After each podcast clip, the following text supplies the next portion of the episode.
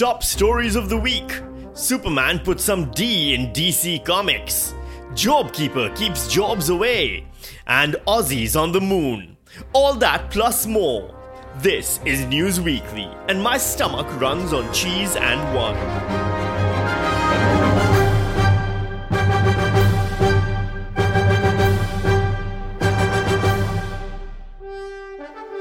Hello and welcome to News Weekly, the podcast where I, Sami Shah, punch the headlines in the head weekly. Grown men angry about drawings of men in tights kissing news now. It's a bird, it's a plane, it's two men kissing, and conservatives are going to explode in rage. That's right, the Man of Steel is bisexual now. In an upcoming issue of DC Comics Superman, the man faster than a locomotive and able to leap tall buildings in a single bound is also coming out of the closet. Now, some details worth noting. This isn't Superman as you know and remember him. Clark Kent is still very much married to Lois Lane, and unless Batman isn't telling us something about what goes on inside the Justice League headquarters, that Superman is still very much straight. This is Superman's son, Jonathan Kent, who is now the new Superman while his dad is away. It's a whole storyline, don't worry about it. The comic is written by Tom Taylor, who was interviewed by CNN about his decision to make the new, younger Superman bisexual. When I was offered the gig to have a new Superman and a new Superman number one for DC Comics. That's a very big thing. And I think the first question I had to ask myself was what does Superman, what should Superman represent today? Um, a new Superman, if you're going to make a new Superman, what should that look like? And it struck me as it would be a real opportunity lost if we had another, if we had Clark Kent replaced by another straight white savior. So here was an opportunity to create a Superman who could represent a whole new group of people. And I think that was one that we had to leap on. So, a comic book only read by comic book fans, which there really aren't that many of, reveals a character as bisexual to make the stories more interesting. Who cares, right? That comes after a gay Aquaman, a bisexual boy wonder, Robin, and a gender fluid Loki. You heard about what happened to Superman yesterday? Yes, I did. Right? It's like I don't care if you have an LGDPP super. Like, you But know, he's not gay. He's bisexual. apparently. No, no. So yeah. the picture. Why don't you pull it up to see the picture? Okay, Kai, I mean, pull this is up what the Kai's picture. job you do uh, one, two, three, X, Y, Z uh, character in comic book. Call me when they have a gender stable aisle with superheroes whose sexualities we know nothing about. Why are they sexualizing superheroes? Why are they sexualizing superheroes? Why can't these almost naked, muscled heroes who wear full body condoms and punch each other out be as asexual as a Fox News viewer? Have you read a comic book since the 80s? They're sexy, they're political, they're adult as fuck. But you go on, random dude on Fox News. Or how about this hot take? Superman's a Jesus allegory. Superman was a way to sell Jesus to a new sense of kid. He's, he's, he's Jesus. Ah, yes, Superman used to sell Jesus to kids. Created by the famously Jesus loving Jerry Siegel and Joe Shuster, two young Jewish men. I don't know. Maybe I'm too dense to figure out this allegory. The last son of Krypton is the son of God? Was Pontius Pilate then supposed to be Lex Luthor? Was Jesus pierced in the side by a shard of kryptonite? And of course, here's real life supervillain Nigel Farage. We all know, don't we, Clark Kent, married to Lois Lane, the great superhero. And he is this big, masculine, alpha male figure. On the endangered species list are alpha males. It's just, you're not allowed to be like that anymore. Yes, because when you think alpha males, you think Nigel Farage. The author, Tom Taylor, he was asked what the reaction from the audience was. And he said, Oh, many people, most people have been strongly supportive, but of course there are a few trolls.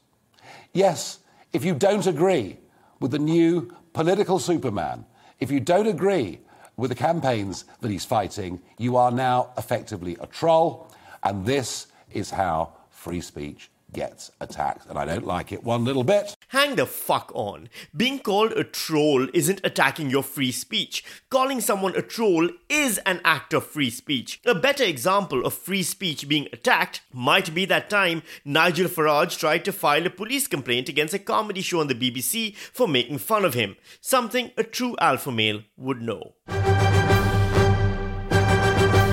Who keeps the JobKeeper news now?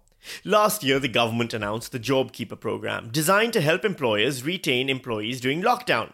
It was announced as a boon for struggling businesses that needed help keeping doors open and staff paid. And it worked. Lots of businesses did indeed use the money as intended. Sure, some of those businesses, as it turns out, actually made a profit during lockdown and didn't need the money at all, but how many of there could there actually have been? Surely just a few. Well, all of the major newspapers reported that between April and September 2020, $27 billion in JobKeeper were paid to recipients who didn't experience a 30% turnover decline, which means they didn't qualify for it but got the money anyway. Businesses like rich private schools and mega churches, and to subsidiaries of consolidated groups like Specsavers and Harvey Norman. Now, surely it's a coincidence that Treasurer Josh Frydenberg went to a rich private school, in fact, one of the most expensive private schools in Melbourne, and the Prime Minister himself is personally part of a mega church, or that many of these big businesses who turned a profit but still keep JobKeeper are big donors to the major political parties. But you know, it could be worse. Sure, 27 billion is a lot, but it's really not that much. What's that? The Treasury misrepresented the numbers? According to analysis done by the Australian Financial Review, it's actually closer to $40 billion? Well, at least the money meant a lot of people would have gotten jobs. I mean, Treasury estimated the support would create around 450,000 jobs for young people. Well, now that's just wonderful. And it's totally worth it if. What's that? ABC found that according to previously secret Treasury documents from the middle of this year, they revealed that just 5,278 people had been hired, which is around 1% of the original budget forecast. And what's that?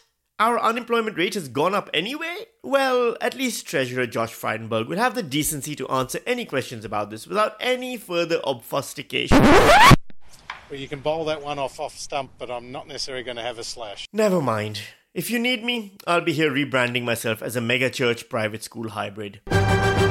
Just telling me he has some ancestors there, that's the only way to get Scott Morrison to go anywhere these days news now. Prince Charles is known for many things, his excellent taste in suits. That time he told Camilla Parker Bowles that he wished he could be reincarnated as a tampon so he could live inside her, and driving a car that runs on wine and cheese. My old Aston Martin, which I've had for 51 years, that runs on, can you believe this, surplus English white wine. You and, convert and into whey fuel. from the cheese presses. There's nothing more British royalty than an Aston Martin that runs on wine and cheese. If you ever feel fancy, just remind yourself that that's what real fancy feels like. The thing about old matey Charles is he loves environmentalism. It's his pet project when he isn't driving cars that run on brie and Chardonnay. And he wasn't impressed with Prime Minister Scott Morrison's announcement that he won't be attending the climate change conference in Glasgow. Scott Morrison, the Australian PM, isn't even certain that he could make it to the meeting in Glasgow. I, is that what he says, is he? He, he did say, yeah. Mm. He said he's Well- spent enough time in quarantine. I mean, what would you say to world leaders about why they should come to Glasgow? Well, that's what I'm trying to say all the time. And, and the point being that this is a last chance saloon. And it's not just the boy who wouldn't be king. Her Royal Highness, the Queen herself, is annoyed by Scott Morrison's lack of commitment. According to mobile phone footage recorded by a witness, she said, quote, It's irritating. We only know about people who are not coming. And it's really irritating when they talk but they don't do. Talk but don't do, by the way, is pretty much Scott Morrison's entire brand. The Prime Minister has justified his absence by saying, quote, I will have spent, if I do that, a total of four times 14 day quarantine. Basically, in this building, not being able to engage in my normal duties around the country as much as I would like to. When asked, the country said it hadn't noticed his absence when compared to the times when he was around. Who friended the Taliban on Facebook News now? It's hard being a Muslim organization in Australia. You want to combat Islamophobia while portraying an image of Islam that is both true to the tenets of the religion while being compatible with a modern Australian society. You want to take the millions of dollars of taxpayer money the government gives you as a religious organization and use it to advance the cause of Islamic education and create a nuanced understanding of Muslim beliefs and practices. Or you can be like the Australian Federation of Islamic Councils and just say, fuck it, what if we have a Facebook live chat with the Taliban now? AFIC, which describes itself as the peak body representing Muslims in Australia, did just that this week by announcing a Facebook Live event featuring, quote, a stellar panel of speakers on the future of Afghanistan and our role regardless of whether we are in favor or against recent developments. You know, those recent developments where the Taliban took over Afghanistan and has already begun killing women's rights activists, musicians, comedians, and countless Hazara? The panel, which has now been cancelled, was going to feature senior Taliban spokesmen. There were four other speakers, none of whom were women or Hazaras either.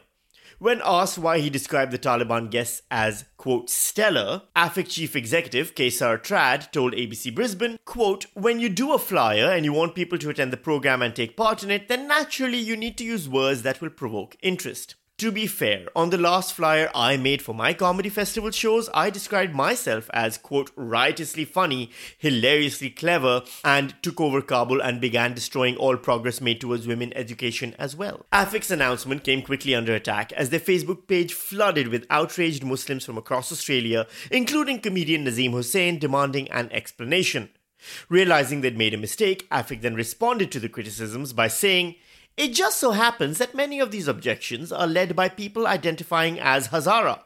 This looks like someone who does not want Afghanistan to move forward from its crippling past sectarian conflicts. Shame indeed. You know those past sectarian conflicts, which include Taliban continuing to kill Hazara in the present. AFIC's apparently changed Islam's claim from being a religion of peace to a religion of appeasement. The peak body that holds up to $65 million in assets and has repeatedly been investigated for tax fraud eventually cancelled the event and deleted the Facebook post.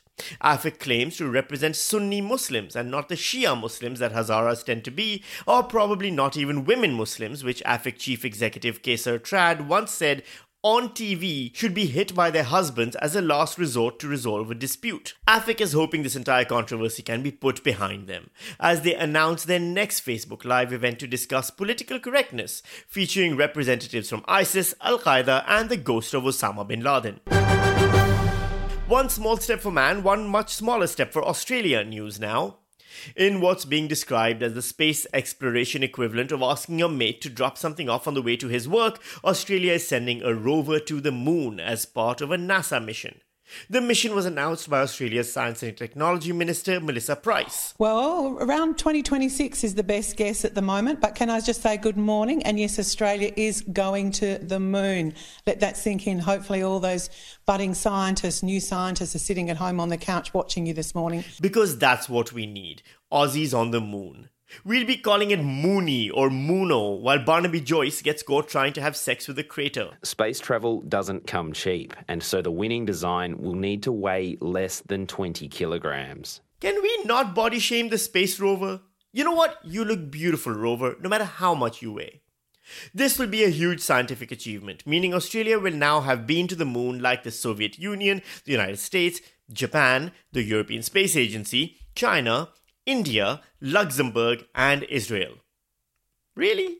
Luxembourg went to the moon before us? And now, in honor of Australia sending a moon rover to the moon, an updated version of African American poet Gil Scott-Heron's poem Whitey on the Moon, titled Aussies on the Moon.